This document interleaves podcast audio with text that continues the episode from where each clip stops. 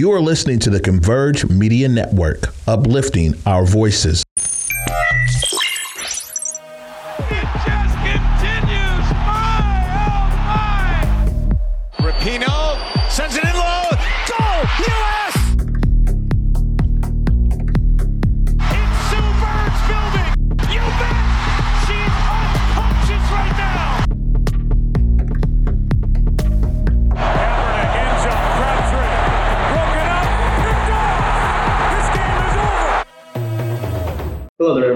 To Circling Seattle Sports on Converge Media. It is great to be back in the studio here with you. Uh, we're back, well, back into the month of December. Uh, I've got my phone handy in case anything happened and something happened.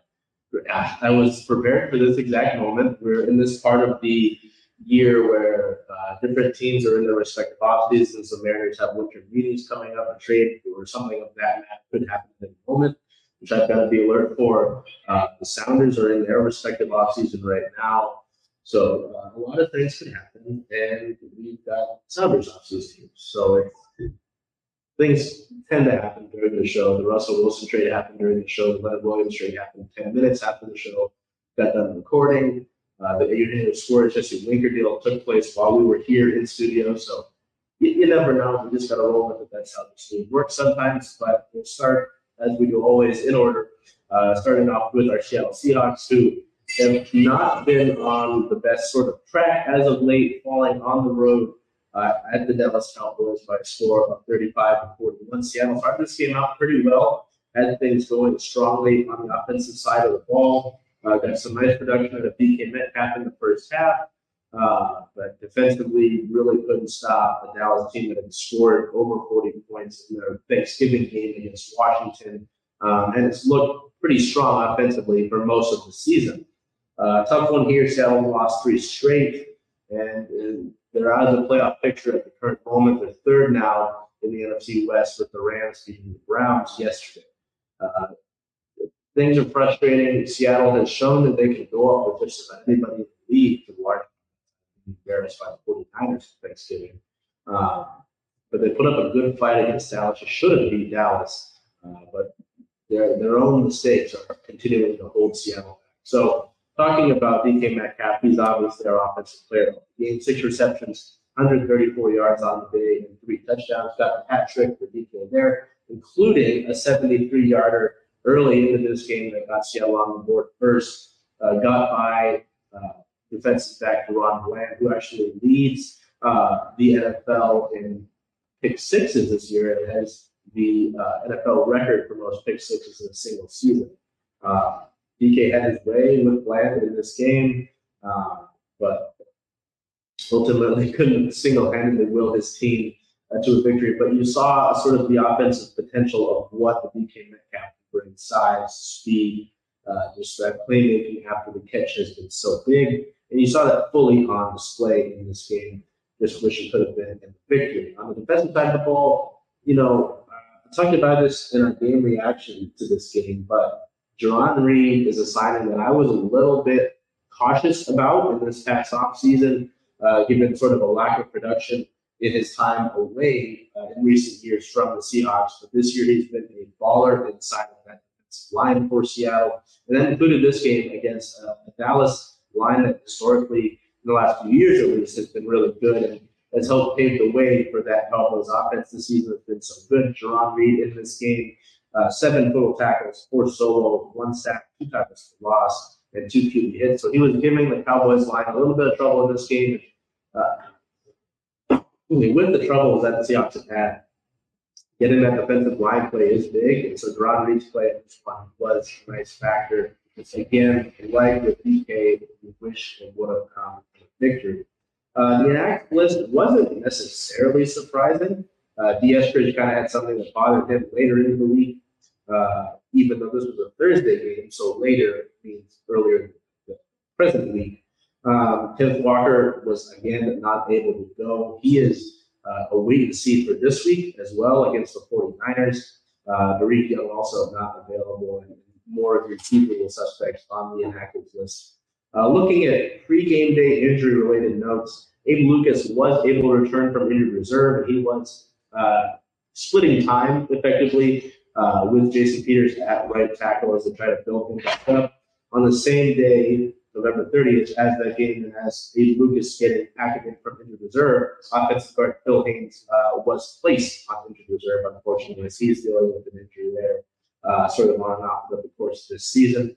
Additionally, wide receiver Cody Thompson, as a result of the Eskridge going on the inactive list, uh, was elevated from the practice squad. There's only one injury that came out of this loss to Dallas.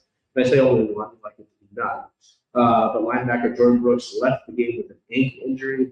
It was initially uh, listed that he would come back as probable, but later, as that game went on, it was ruled as doubtful. Uh, the only sort of updates that we've gotten at this current point in time, as Monday, from Pete Carroll on Brooks is that he sprained his ankle, but team does not yet know the severity of that sprained ankle, which can uh, uh, more of a clear timeline on Brooks and his recovery. Uh, Ken Walker could be back this upcoming week, as I mentioned, and running back Zach Charbonnet suffered a bruised knee in this game. It does sound like he avoided any sort of serious injury, thankfully, uh, but Sale's already banged up, obviously, running back with Walker out. That leaves you with DJ Dallas and rookie Kenny McIntosh. It's a little bit surprising that McIntosh didn't get any real carries or action against Dallas, uh, considering that Walker's out and uh, McIntosh had just come back in after being on the reserve. So tough situation at the running back position. But overall, I mean, this loss against Dallas is another example of Seattle beating themselves. There's a lot of talk about the officiating in this game and the issues with that, the numerous flags in this one. But Seattle could come into this game as the most penalized team in the National Football League.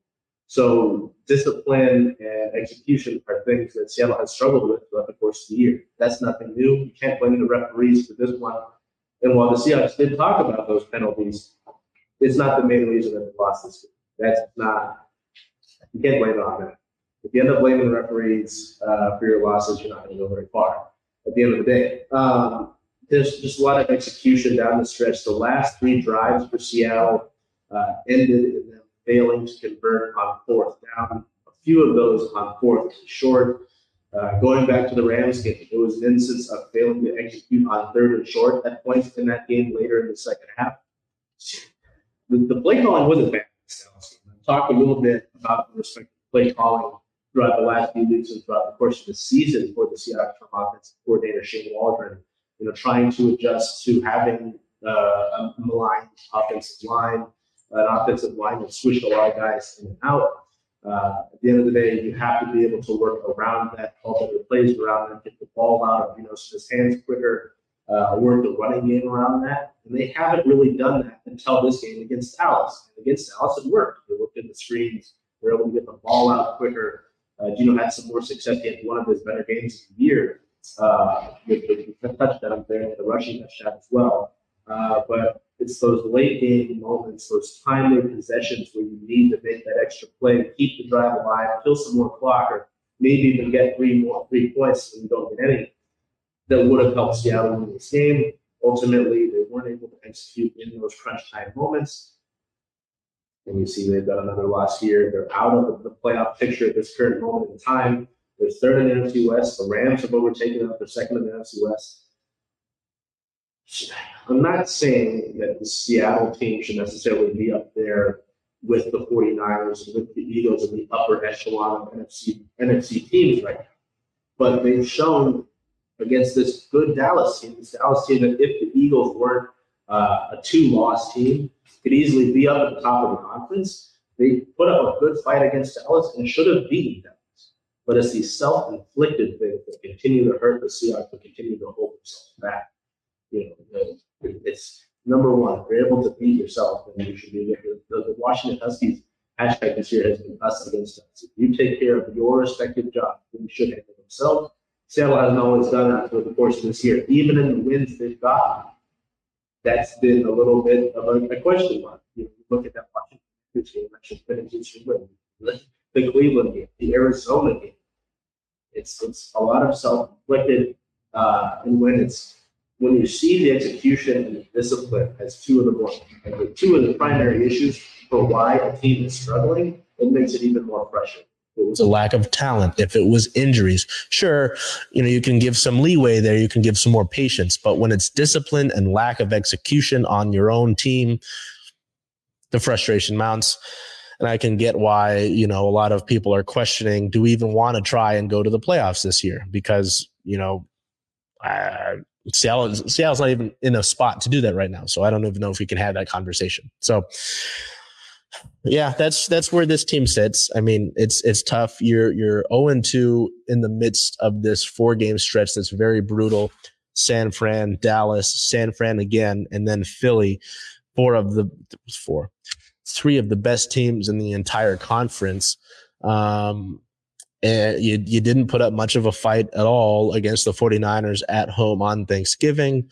So it doesn't necessarily give you a lot of hope for this upcoming week against the 49ers excuse me, in their home building after they coming off of a loss where they manhandled that Philadelphia Eagles team that was a one loss team coming into that game. So it's tough, but considering what we've seen from this Seattle team, if they're able to continue to adjust on offense, getting the ball out quicker, uh, utilizing their position players, their skill players, and putting them into space, trying to avoid the issues that they're having on the offensive line, cutting down on the penalties and the discipline there, they can arguably go up against anybody. But until they do that, we don't know what that would look like. You know, they're not realizing their full potential. They haven't realized their full potential yet. And I don't know if they will this season. Good teams adjust. The Seahawks are slowly adjusting this season, and it might be too slow for them before the season comes to an end. I would rather not talk about it at the end of the offseason as if they didn't adjust. I would rather talk about the adjustments that they made and the turnaround that took place. But we'll have to see what happens in reality. Um, speaking of that Eagles game, uh, it was announced on the 30th of November that the team's Week 15 matchup at home against the Philadelphia Eagles had been flexed into Monday Night Football on ESPN. This is the first time ever that the NFL has flexed a game uh, in the Monday Night Football. The Seahawks will have three primetime games in a row and four overall uh, on the current season, including that Giants game, uh, which is the other Monday night game uh, earlier into the season when Devon Witherspoon made his mark. So uh, another a, a big test against one of the best teams in the conference on national television yet again. So Seattle's really been put in the spotlight as of late. Um, three of that, as I mentioned, that four game stretch, that really tough four game stretch, three of those games will be on prime time. Uh, it's not going to get any easier for Seattle. They very much, if they want to get better, they have the best to go through. Um, and again, I mentioned they they if the necessary adjustments are made, they can hang with the best. But it's up to them to actually put that into motion and make that a reality, put those actions into place. So at the current moment, the Seahawks sit at a six and six record. They're third in the NFC West at this current point in time, behind the 49ers team that they're going to play uh, this upcoming season, this wow, this upcoming week. Um, and behind the Rams, who they got swept by in those two games this week. So not the best, uh, but you're going to play a 49ers team that if you can get a win against will be big, not only obviously for your record going forward, but maybe for morale, considering the rivalry there with the San Francisco team. Um, and just for your season, you need a win. You've lost three in a row and you're out of a playoff spot right now. So a win could really do you some big favors. It's just up for you to go out there and seize the opportunity that sits right in front of you. So speaking of seizing the opportunity that sits right in front of you, I still am checking to see if any trades have taken place. Nope. So nothing yet with the winter meetings, but we're going to keep an eye on that because you never know. I don't need another Eugenio Suarez trade to drop on me while we're doing this. So we'll keep an eye on that uh, throughout the course of the show today. Because uh, again, the winter meetings, you never know. I didn't expect uh, what happened last night, uh, Sunday evening, to take place, uh, but it did. So we talked about it last week with the Mariners trading Eugenio Suarez to the Arizona Diamondbacks for relief pitcher Carlos Vargas and catcher Seby Zavala. This week, Sunday evening, uh, as I prepared for today's show, the Mariners swung a trade. Uh, I was actually taking a nap and I woke up to all this news. Uh, just, I guess I should never take a nap. The Mariners have traded three players and some cash to the Atlanta Braves for two right-handed pitchers, largely unproven right-handed pitchers. Um, so as you can see, outfielder Jarred Kelenic, left-handed pitcher Marco Gonzalez, who was the longest tenured Mariner um, before this trade, uh, and first baseman Evan White have all been traded to the Atlanta Braves, an Atlanta Braves team that uh, had a really strong regular season last year, but failed to do much in the playoffs this past season. Um, and won a World Series not too long ago, plus $4.5 million uh, in cash considerations are all going to Atlanta in exchange for right handed pitchers Jackson Kowar and right handed pitcher Cole Phillips. Uh, there's some potential. We'll talk about the two pitchers that the Mariners are acquiring first. Kowar is 27. He appeared in 23 games, which is a career high for him with the Royals this season. All of them being in a relief capacity, posting a 2 0 record with 29 strikeouts over the course of 28 innings. He's appeared in parts of three seasons with Kansas City over the course of the 2021 to 2023 seasons. He was a first round selection back in 2018. Uh, he was involved in a trade uh, about a month ago between Atlanta and Kansas City on November 17th. So he's already been on the move once this offseason. He's got some good stuff. He just can't locate the zone very well. Kansas City tried to get that to work and they couldn't. maybe, maybe it's up to the Mariners pitching factory to do something like that. Um, but we'll, we'll, just have to see there. Um, and Cole Phillips is interesting. Uh, he's 20 years old. He was selected in the second round of the 2022 drafts by Atlanta. Uh, he was ranked the Braves' seventh overall prospect uh, by MLB.com and number eight by Baseball America prior to this trade. He has not appeared in a pro game yet after he underwent Tommy John surgery back in April of 22 prior to the draft. So there's some questions there. He should be good to go by spring training, though.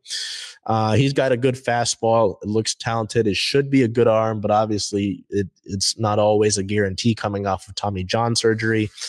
Um, and then on the Mariners side of things, I mean, Jarred Kelenic had started to put things in the beginning, put things together in the beginning of uh, this past year, has shown flashes of what he can do for the Mariners. A great defensive player in the outfield for Seattle, obviously very intense. We all know the story of kicking the cooler and breaking his foot that uh, gained him a lot of good and bad press.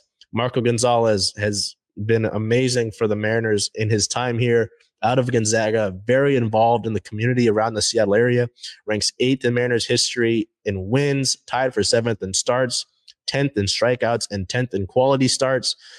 Just a big, big innings eater for Seattle. He did battle injuries this past year with a left forearm strain, uh, being placed on the 15 day IL back in June on the third before ultimately being transferred to the 60 day on July 26 and having to shut things down with a rare injury in his throwing arm. Uh, so that was really hard for uh, Gonzalez, and ultimately was part of the reason why we saw players like Bryce Miller and Bryan Woo come up to make their MLB debuts. Um, Evan White, Evan White struggled. He he won a Gold Glove at the first base position back in 2020 began the season this past year with Triple A Tacoma, but only played in two games before being recalled and placed on the 60 day IL back on April 9th. Just hasn't been able to stay healthy. He did sign a six year deal with the Mariners uh, back in 2019 before winning that gold glove. Uh, showed power, uh, just struck out a lot, and ultimately just hasn't been able to stay healthy enough. Um, in order to work on those issues. So, and then the fact that the Mariners sent $4.5 million over to the Braves points this to this being largely a payroll dump move. In a quote from the Mariners official release regarding this news, Jerry Dipoto, president of baseball operations, said, as we continue to work through this offseason with the goal of improving our team in 2024 and beyond, we believe the addition of Kowar and Phillips, as well as the roster and payroll flexibility created tonight, will move us closer to that goal. So, I don't have a lot of answers for you with this one. Um, I, I, can give you ideas of what's potentially happening here. I mean, obviously, you talk about payroll flexibility. This largely, with everything considered, uh, frees up about twenty to twenty-four million dollars for the Mariners in payroll flexibility. That's not insignificant.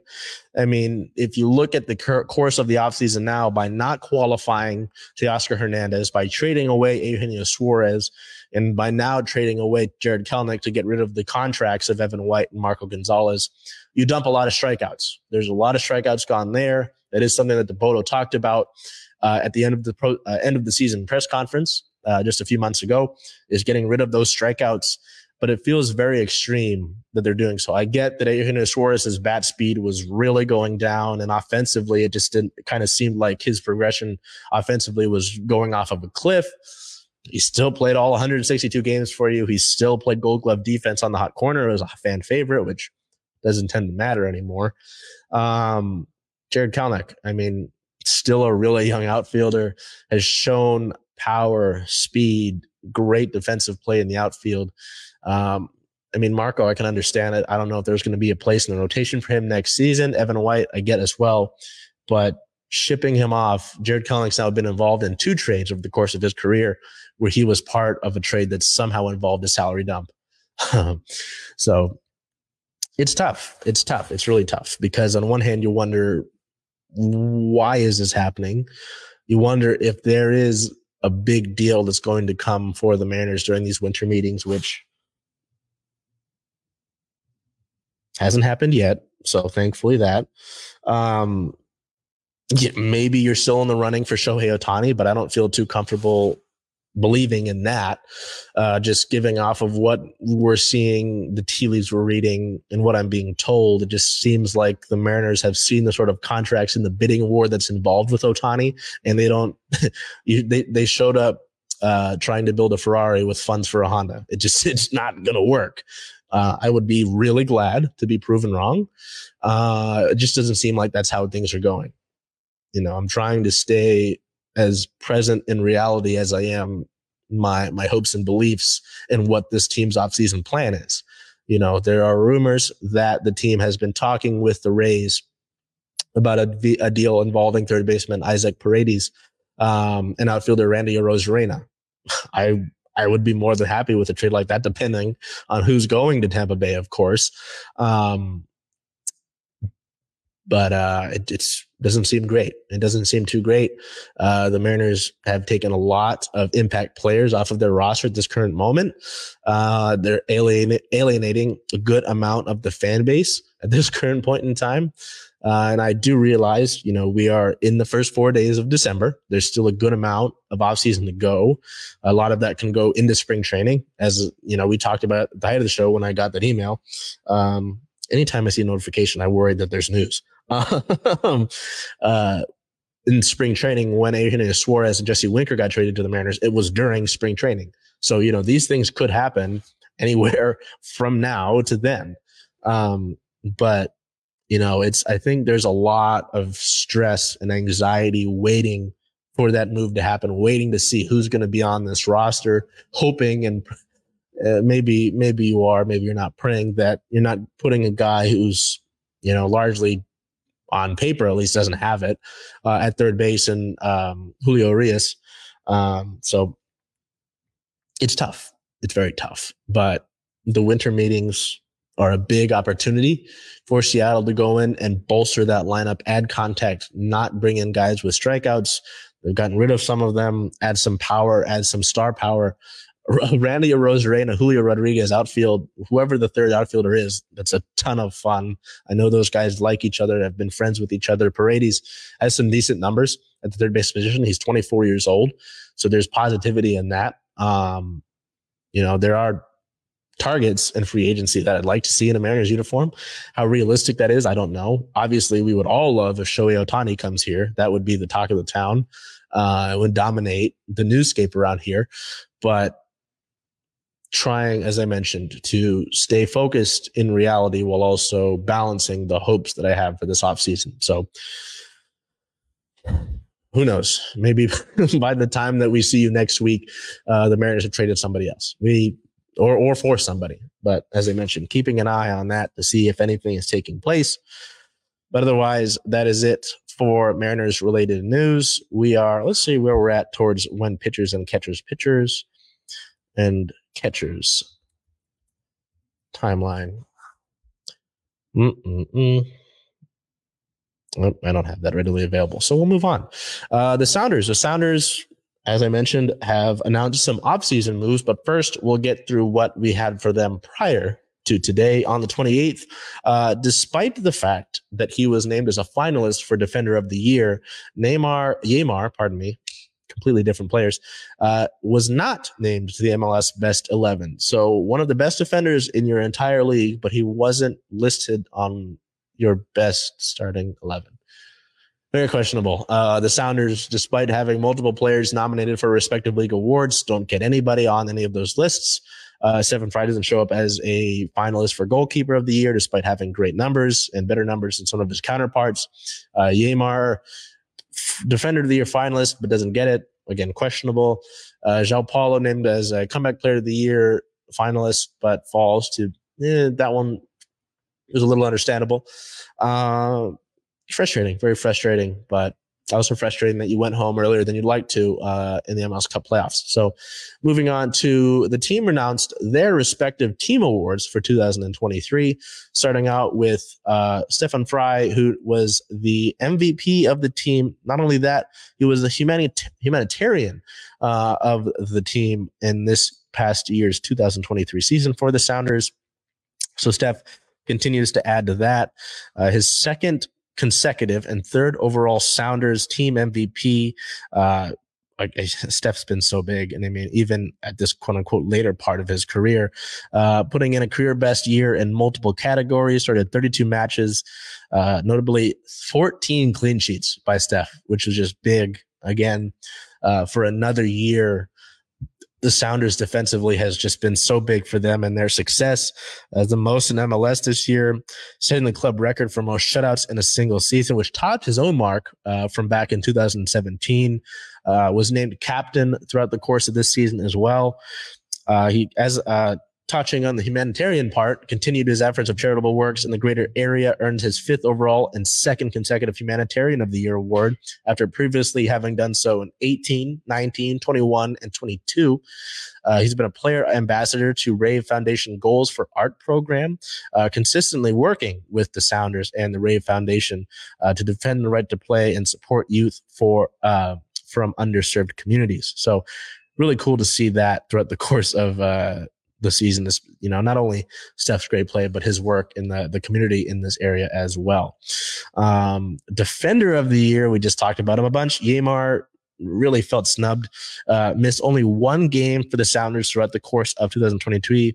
23, leading the team in minutes played. He was a finalist for Defender of the Year in the MLS, leading the league in interceptions, 12 more than the next closest player. He helped anchor that back line that only allowed 32 goals during the regular season, which was tied for the fewest in all of Major League Soccer, while winning 56.8 percentage of his duels and 61.8 percentage of his headed duels. It's his fourth consecutive Defender of the Year award for Neymar in the entirety of the time he's been here. So every year he's been here, he's won the Defender of the Year award. Uh, and the Golden Boot Jordan Morris takes home the nod for the most goals scored for the Sounders this year, leading the team with 11 in the course of the regular season. It's his second Golden Boot, also winning back in 2016 during his during his Rookie of the Year campaign in the MLS.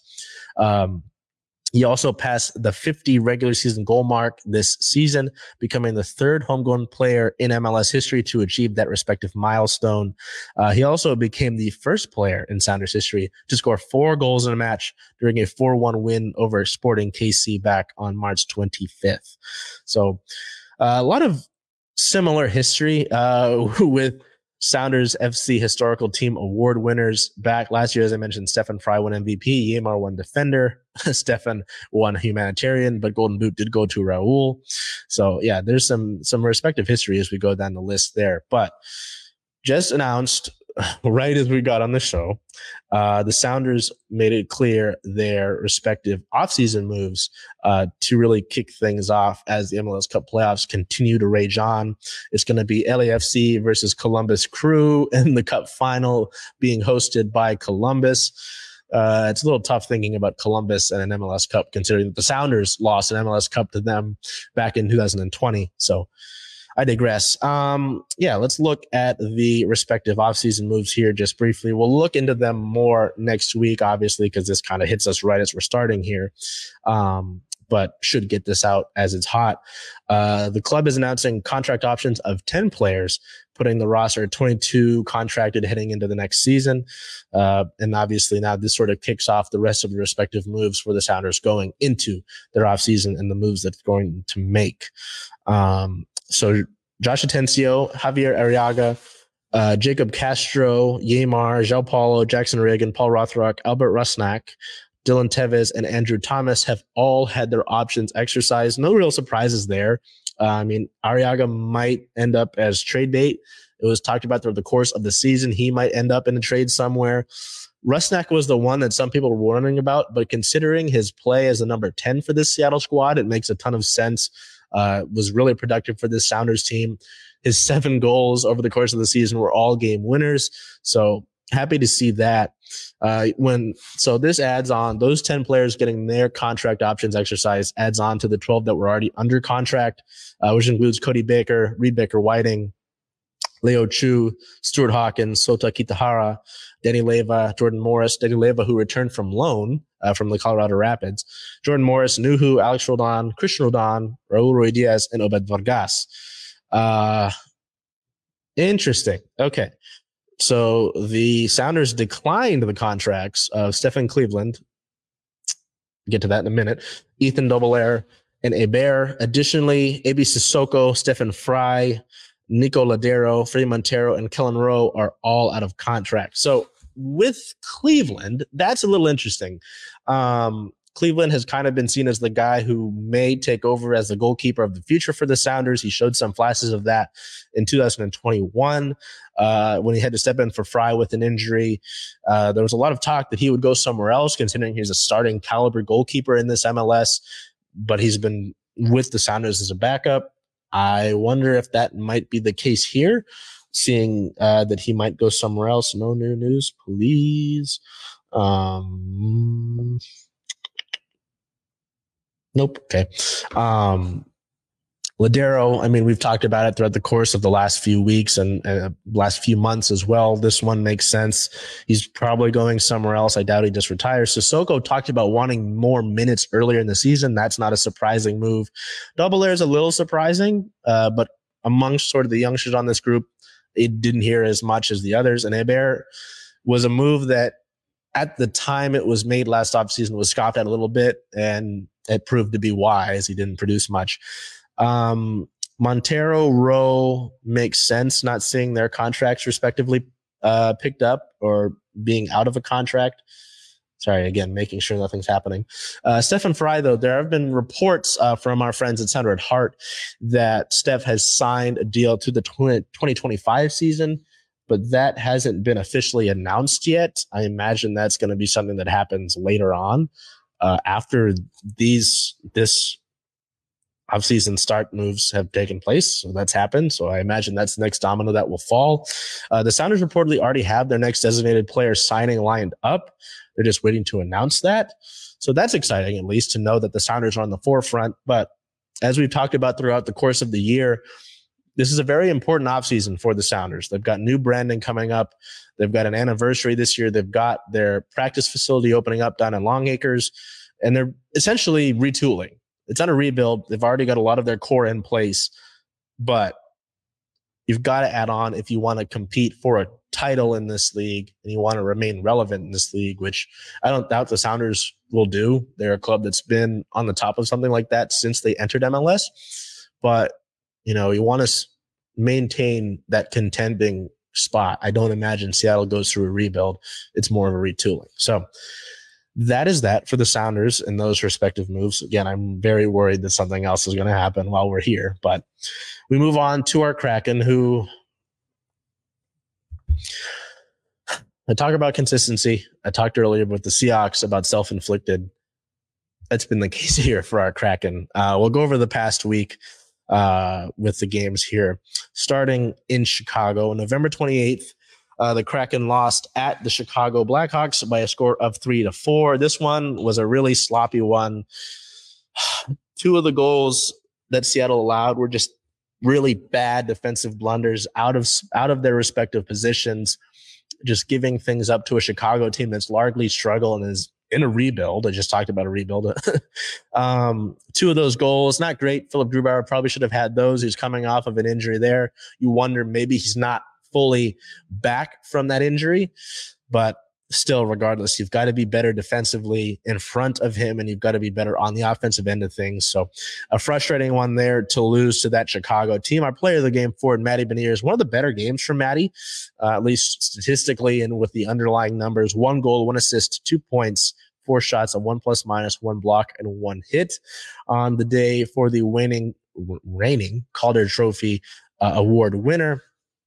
Following that, uh, that first game of that road trip, the team would head out to Toronto to battle the Maple Leafs, one of the deeper teams. Well, not necessarily deeper, but one of the more talented, star-studded teams in all of the National Hockey League with Auston Matthews, with William Nylander. Um, Seattle put up a good fight. They did go down by a two goal deficit into that third period. They would storm back uh, and force overtime with Toronto. They got some great, great looks in overtime, but did not put them away against Maple Leafs goaltender Joseph Woll and would go to the shootout. And if you've been following this team at all, either this season or the last two seasons, you know that they have struggled heavily in the shootout, only winning one shootout over the course of the past two seasons.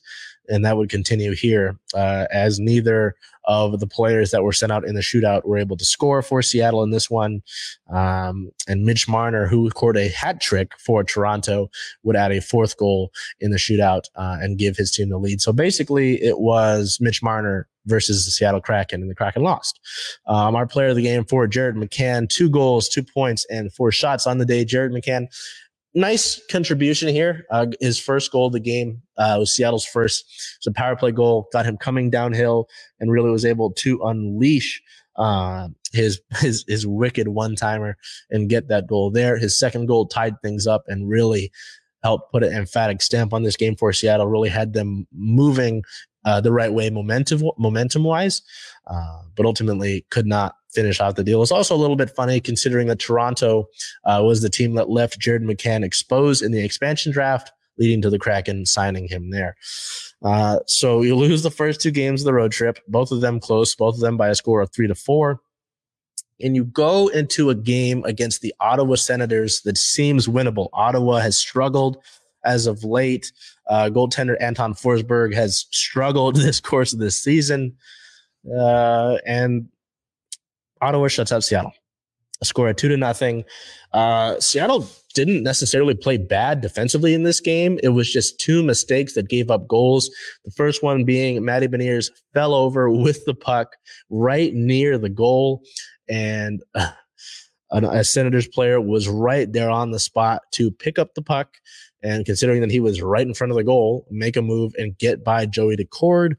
And then the, the second one a little bit later, Joey Daccord went to play a puck behind the goal, uh, was not able to really get it out. There was some miscommunication between him and his defenseman as Joey wanted one of his defensemen to come and play the puck. The defenseman thought he was going to play it up the ice.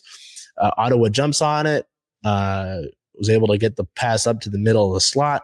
Daccord does get back to his goal, but there is a Senators player back door who's able to get a pass from that high slot, well, that middle slot, pardon me, uh, and shoot on a, basically a wide open net for that second goal. Seattle struggles offensively. They did have some spurts in this game, but ultimately spurts don't don't put goals on the board. Uh, results do, and Seattle gets shut out. So as you know, with shutouts, we don't do a player of the game. It's it's like the Mariners offseason, it's coming to a point where I don't know. You know, uh, the Kraken were doing a lot of good throughout the course of the season, leading into this this four game road trip um, with that game in Chicago, and then those next three all in Canada. Um, it's just always one step forward and two steps back with this team. I was saying two steps forward and one step back because the Kraken, a lot of their game has largely been good this Senators game is a good example of that. Defensively, you didn't look bad. Excuse me, you didn't look bad defensively. You generated some decent decent numbers on the offensive side of things. Decent, but could have been better. I know that. Um, but because of some silly mistakes that you gave up, the Senators get two goals, and that's the difference. You couldn't put up two goals to answer them. You gave them those two goals. You gifted them a win, essentially. Um, so it's starting to come to a point where you're wondering, does something need to change? And for a while, uh, a lot of the fan bases said there needs to be some big change, whether it's a coaching change or it's a trade, uh, signing some guy off the free agency list. And I pushed back on that a little bit. I thought, hey, they're doing a lot of good. They're just not getting the luck. And the advanced numbers, expected goals above average, seem to prove that, seem to suggest that, seem to support that for this Kraken team. Uh, but the underlying numbers won't result into points ultimately all the time. And Seattle's getting to that that point where it's like, hey, are you just are you going to be able to survive on the loser point from overtime and find your way into the playoffs? I mean, hypothetically, you could potentially, but the struggle to string wins together, to find that form, to find a full 60 minute hockey game, to find the relentless effort that you showed throughout the course of the last season that made you so dangerous to anybody in the league, including, you know, beating Toronto in their home building last year on that amazing road trip, shutting out the Boston Bruins um, in the middle of their record breaking season in their home building. You know, going into those buildings, uh, beating these great teams in the National Hockey League, came off of that effort, that drive, that layer after layer of forward line and defenseman pairing. Um, and I I push back in the idea that it's because you lost that fourth line of Geekie, Donato, and Sprong. I push back on that because we've seen what this team can do offensively throughout the course of this year in spurts. It's just it's been more of an effort thing, which is as I talked about earlier in the show, if it's effort and discipline that are hurting you, it's more frustrating than anything because this team has talent on it. Don't get me wrong. It has talent, but it's effort that continues to fail them throughout the course of this season. Um, and that's something that they control. They can control. Uh, I don't know when it gets to the point where extremes come into play, considering the injuries that you've had, which we'll get to in a minute, throughout the course of the year there's some patience, I guess. Uh, but with the way that you've struggled this year so far, and the fact that you're struggling even with such a weak West, such a weak Pacific division, just adds more frustration onto the pile that is at this current point in time. So, as I mentioned with uh, news, no news, please. Thank you. As I mentioned with uh, talks of injuries. Uh, thankfully, Andre Burakovsky is not in a red non-contact jersey this morning for morning skate, as the team does play tonight in Montreal. Um, but we've got other news. So on the 28th, Jaden Schwartz left the game late into that that contest against Chicago with a lower body injury. It was designated at that current time from Kraken PR. Did not return to the game. He was almost immediately listed as not returning to the game. Uh, that morning, Andre Burakovsky was seen skating in the red non-contact jersey with the team, but obviously more of the attention is paid on Schwartz. On the 30th, the team officially placed Jaden Schwartz on uh, injured reserve.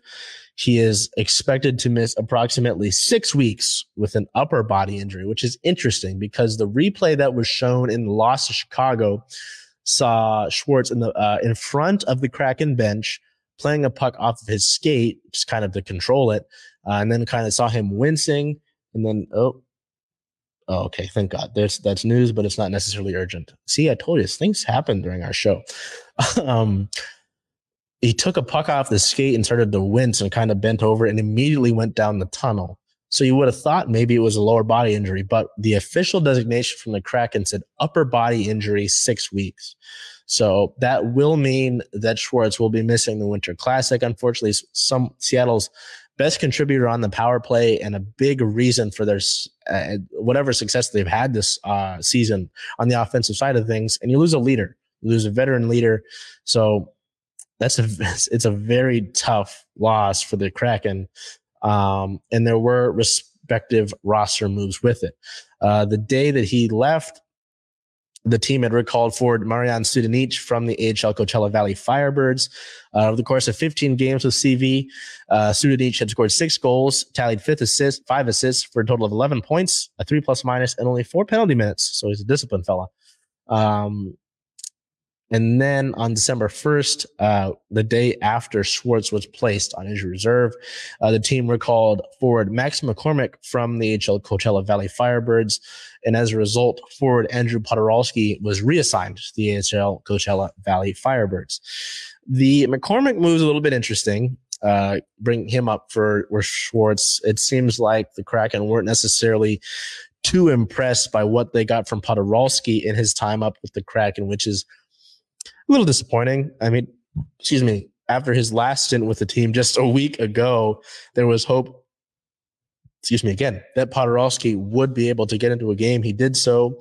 He's got some offensive touch um, in his game, but wasn't able to display too much of it, obviously being on the fourth line. So McCormick in 16 games with the Firebirds so far this season. He's also the captain of the Firebirds. Uh, tallied eight goals uh, and nine assists for a team leading 17 points, a three plus minus, and 11 penalty minutes, including two power play goals. Um, what is it? Uh, he his eight goals is also tied for the league, the team lead, and his assists at nine are third on the team. So McCormick has been involved in a game with the Kraken, albeit during the inaugural season, which feels like so long ago. Um, it's interesting. He was in line rushes with the team this morning, so he overtakes Studenic's spot. It'll be interesting to see if he gets into the game tonight, considering that he was in line rushes. I would imagine so. Uh, we also have some updates on notes for the Winter Classic. Uh, the rink will begin to be built on December 18th at T-Mobile Park and there will be a two day fan festival labeled the NHL Fan Village uh, that will take place from the 31st of December to the day the Winter Classic takes place on January 1st at the north parking lot of Lumen Field. Uh, that north parking lot also saw some of the MLB Play Ball Park festivities from the MLB's past All Star Week uh, earlier this year. Um, again, making sure nothing else is happening. So cool to get more Winter Classic news and updates on what's going to take place over the course of the week because that Winter Classic, obviously, the game is one thing, but there's different events throughout the course of the week, uh, including practices uh, and such that will take place there uh, when that ice gets built. So, yeah, it's a it's a tough slate right now for the Kraken. I mean, as I've said, you're looking for consistency, you're looking for consistent effort, you're looking for a 60 minute hockey game, and we've been talking about that basically since the year began, which isn't good. So the the Kraken currently sit at an eight win, eleven loss, six overtime loss record, which is good for fifth in the Pacific Division at twenty two points. The next game is tonight, December fourth, at the Montreal Canadiens. That's a four thirty p.m. puck drop. That game uh, is on Root Sports. It's the final game of a four game road trip. Montreal does have some some talent on their roster. They have been better this season than they have in the last few years. Uh, Seattle needs a win. They're on a four game losing streak. They need to turn things around, uh, and they'd like uh, more than likely uh, a, uh, a happy flight home.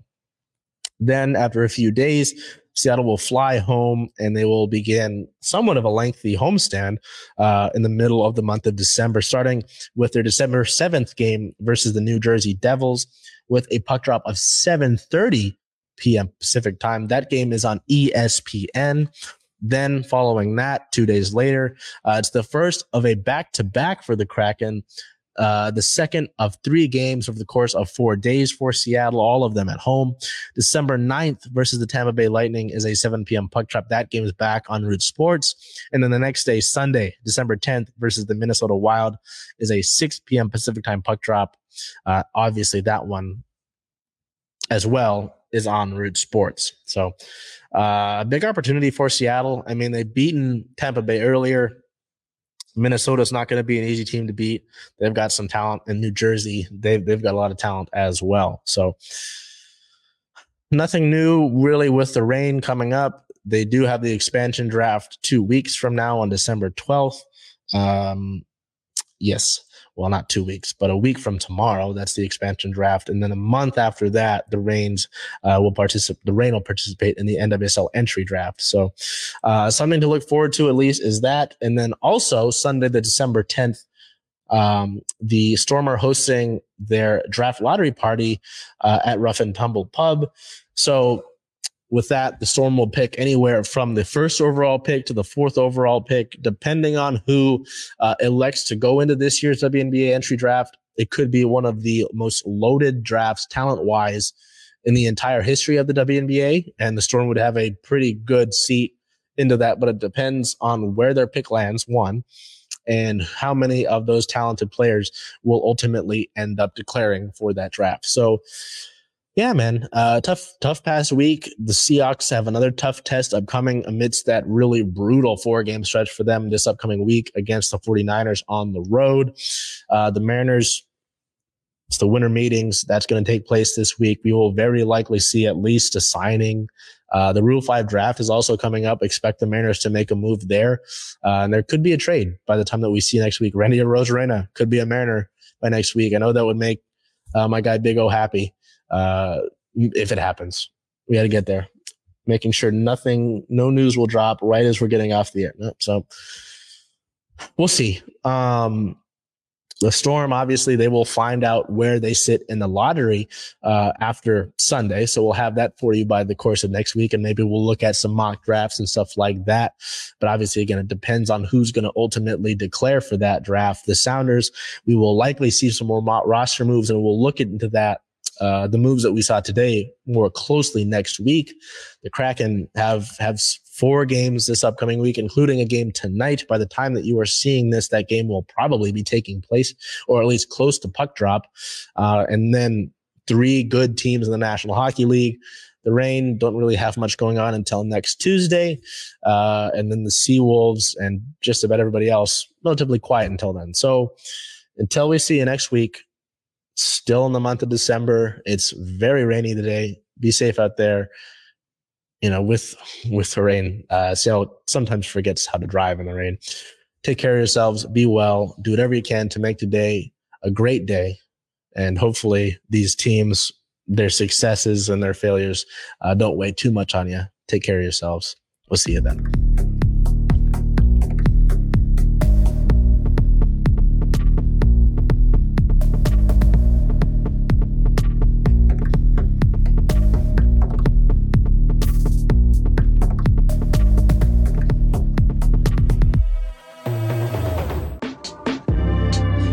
Media produces culturally relevant content for Black and urban audiences. Our coverage is raw, transparent, and objective, praised by community leaders, government officials, and residents.